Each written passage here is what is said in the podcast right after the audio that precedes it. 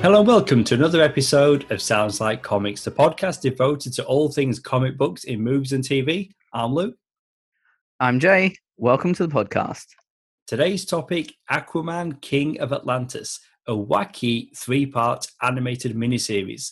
This is your warning. We will be talking spoilers. Yeah, this was uh this is an uh, odd one. This is D C trying something new with one of their characters, which can always go one of two ways. It can be the most amazing thing ever, or it can be like a complete hit and miss. Um, for me, M O D O K is that. For Marvel, they did the Robot Chicken style comedy and animation for their stuff on Disney Plus, and I find that show to be unwatchable. Uh, well, I think this... both of us, we lasted two episodes. Yeah.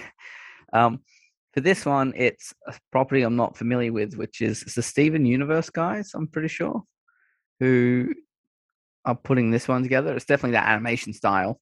It reminded um, me of Thundercats Raw. Did you see that this? recent remake? I, I didn't watch up, it, but I saw I, it happening. I, I grew up watching Thundercats, that original animated series, and then I heard they were making a new one. And I know they did one like in the early two thousands. I missed that one. But Thundercats Raw, I thought, you know what? I'll check it out. I, I couldn't stay with it. And if I'm honest, I stuck this show out because it's Aquaman. Yeah. I was surprised as well, though. The runtime, I wasn't prepared. I know it's only three episodes, but I wasn't prepared for a forty-five minute episode. Not one of a cartoon series. It's like, it's long, but it's worth noting, though, James Wan produced this show. And even though it's not necessarily canon for the D C E U, this show purposely, it takes off from the end of the Jason Momoa Aquaman movie. Where that film ends, that's where this T V show starts. Yeah, with the uh, with the references of like, you just beat your brother in like uh, com- ritual combat. It's like yesterday. It was just yesterday. Like they're not they're not trying to hide it or anything. Um, but yeah, this it is, is. So this is not Jason Momoa though. This no, this this is not that film. No, and they. Even with the colouring of his hair, they're kind of like, eh, we should be going more the Jason Momoa route, but here's a splash of blonde in the middle there just for the comic book fans of like, yeah, we remember. We remember when he was blonde. But now he's green. Um, he's got yeah. He's got green hair. I've I've got to be honest, though. I mean, not talking about the animation style, but just the costume and the look. If you look at Aquaman in the comics now, because of the success of Jason Momoa as Aquaman, in the comics, he's always topless and he's got tattoos. So even though... Which they did a storyline to explain where he got the tattoos. Of course they did. But even though it's stylized, and as you say, looks like Steven Universe, there's comparisons to Thundercats Raw, he at least looks kind of like the classic Aquaman, but I don't know what I'm saying. Not really. The green hair is a big, a big detractor. Yeah. But yeah, what I'm trying to say is, it's not the Jason Momoa Aquaman. So I thought, okay, so that, let's let's see what this what this show has to has to offer. I mean, again, it's not Momoa, it's Cooper Andrews. If you're not familiar, he was the dad that adopted Billy Batson in the Shazam movie. Oh, wow. Yeah, I didn't bother looking up his uh, resume. I just... I mean, that's all I've got, if I'm honest, but I know he's done yeah. other things. Yeah. I went for the other D C thing that he did. Yeah, because it's, it's, it's strange because I find the style of this show very... I'm used to cartoon shows from the eighties and nineties, and um even the, uh, the ones from the two thousands where it was carrying in information from one week to the next, and especially the two thousands like Avatar Last Airbender, where it had a long standing, like, we're going to go take the characters from here to here. Um, and it all feels very purposeful and thought out. I find this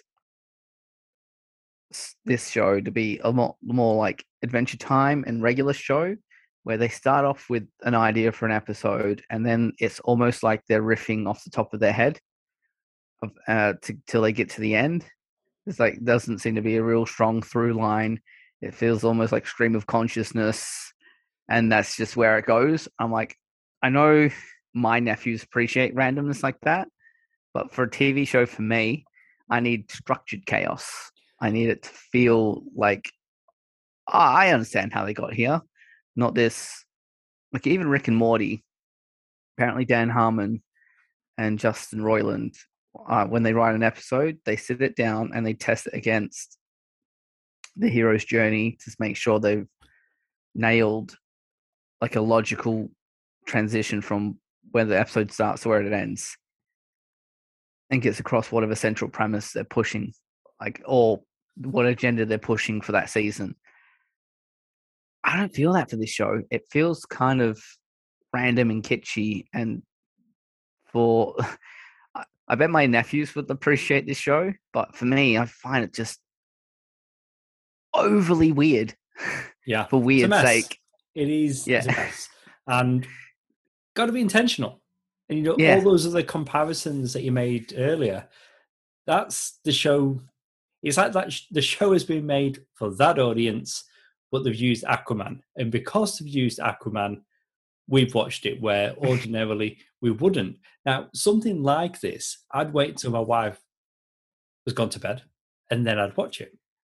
Yeah. But with the third episode, she came back into the room and she's like, how old are you? And I'm like, I'm doing it for the podcast. She's like, oh, well, that's a little bit better. Yeah, yeah. I mean... I mean, we are going to talk about this show. We're going to rate it at the end like we do. But more than, I think, anything else that we've talked about on this show, it feels like this is not necessarily for us. And I'm sure it's got it's got an audience. But, you know, here we are. We watched it. We'll, yeah. we'll talk about it. Yeah, which is a shame because the Harley Quinn show is amazing to me. Yes, no, me too. Um, yeah, and I love Young Justice, and like I, I think D C has always had the far stronger um, animated works over their competition.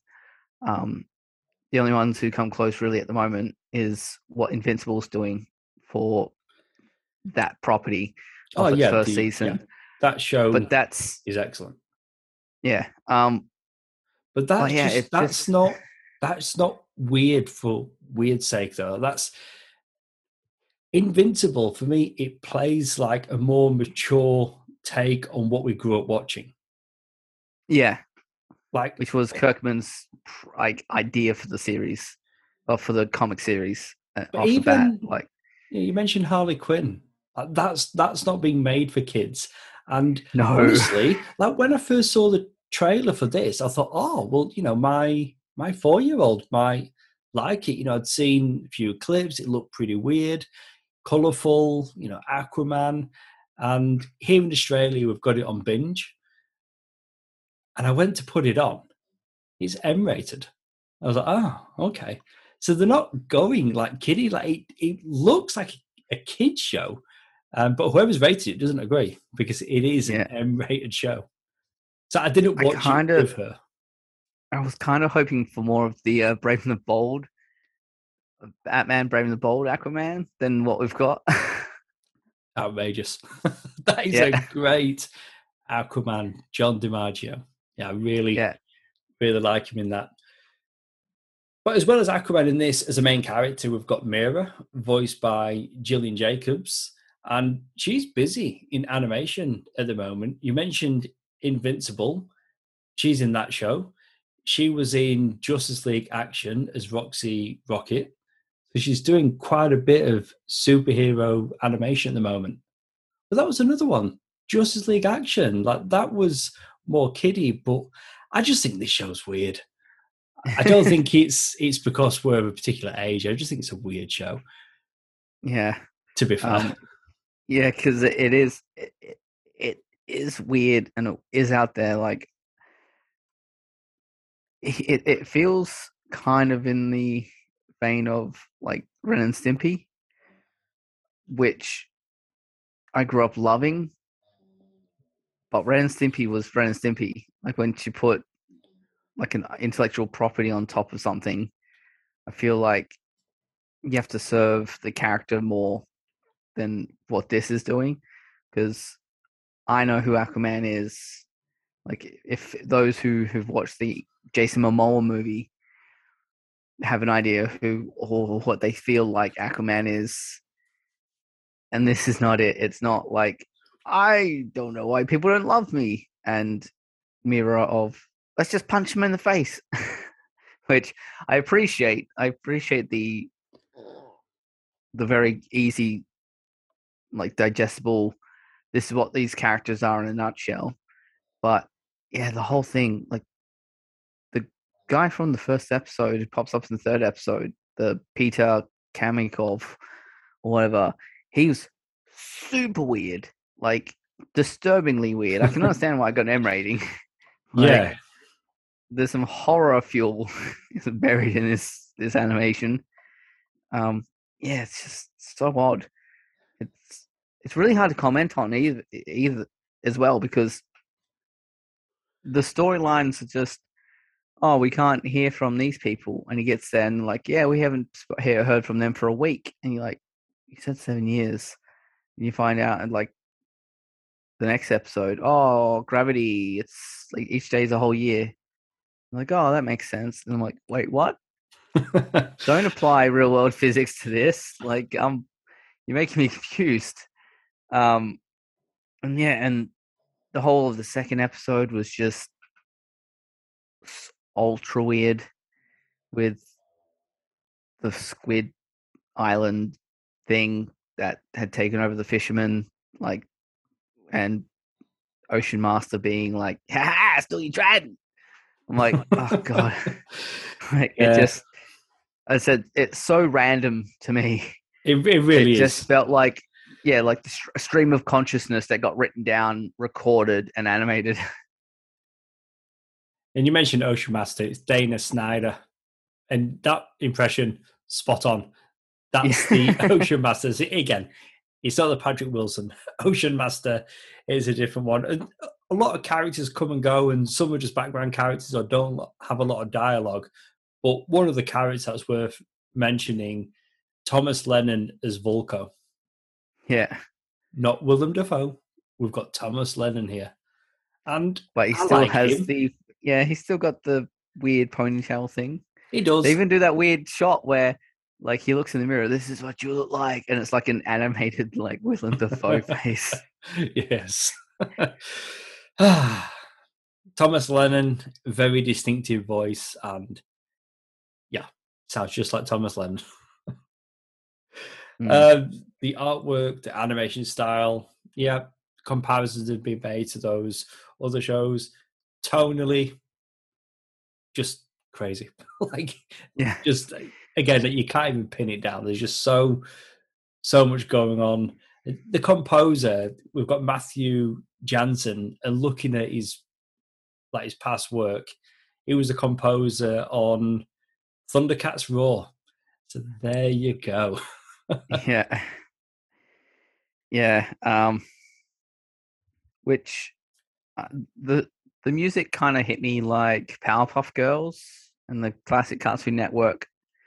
Like of that era of like Dexter's Laboratory and those types of shows, and it it fit what they were doing on it the screen. Did. It was fun, I, and and the opening theme, yeah, the, the music did work for me. And you know, I, I noticed this a while ago. Like if you look on YouTube and search Watertown Music, which is the Warner Brothers music label, there is like just so many full albums that you can just go on YouTube and just listen to that yeah. are official uploads. Like you can listen to June and you can listen to all the big new Warner Brothers like scores from film and T V, including there is an Aquaman King of Atlantis soundtrack.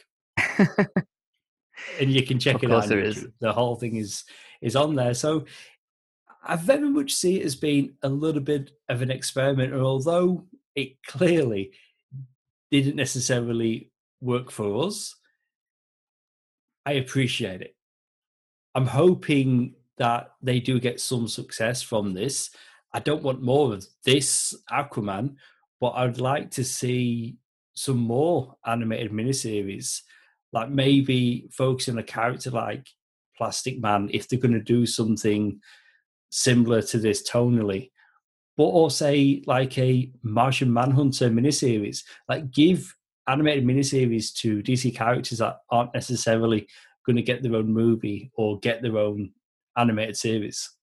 Yeah, yeah, I agree with that. Um, I love a, a lot of obscure characters. The Question is one I always uh, lean towards, even though he'd be a great live-action T V show. Um, But yeah, I do appreciate the experimental nature of it. I just, this one didn't land for me.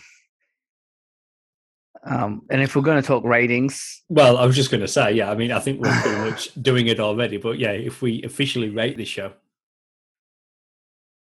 Yeah, um, I'd put this show probably on a one out of five. It doesn't hit it for me in any level. And Aquaman as a character I do enjoy. Um, I said the Joe DiMaggio uh, Brave and the Bold version being a personal favorite. Um, I I like you going silly, them going silly, but there's there's a joy and a like affection that character had, um, which probably goes along with the art style as well. Uh, so this didn't hit me for characters. It didn't hit me for uh, art style. I appreciate that it was short with three, like a, a mini series, which even something I'm not naturally enjoying right off the get go. I'm like, I can get through this. Maybe I'll turn around on it. Like that's completely fine, but not for this one. How about yourself? Same. I'm going to come in, and it's really low for us to be honest, but I'm also going to come in at a one out of five, but at the same time, recognizing that I don't think I'm the audience. And that's yeah. okay. Not everything has to be for us. Like, there's enough D C films and T V shows out there. But at the same time, I can usually find something to enjoy about them. And yeah, this one, it just, it wasn't there for me. But I'm, hey, I'm glad they did it. I'm glad that it's that it's a thing. I mean, there was an Aquaman animated series in the sixties, and this is his second. So there you go. Yeah. Well, that's it for our episode, all about Aquaman King of Atlantis. If you would like to contact us about this episode or suggest a topic for an upcoming episode, you can find us on Facebook as Sounds Like Comics Podcast. You've been listening to Luke and Jay, the guys from Sounds Like Comics. See you soon.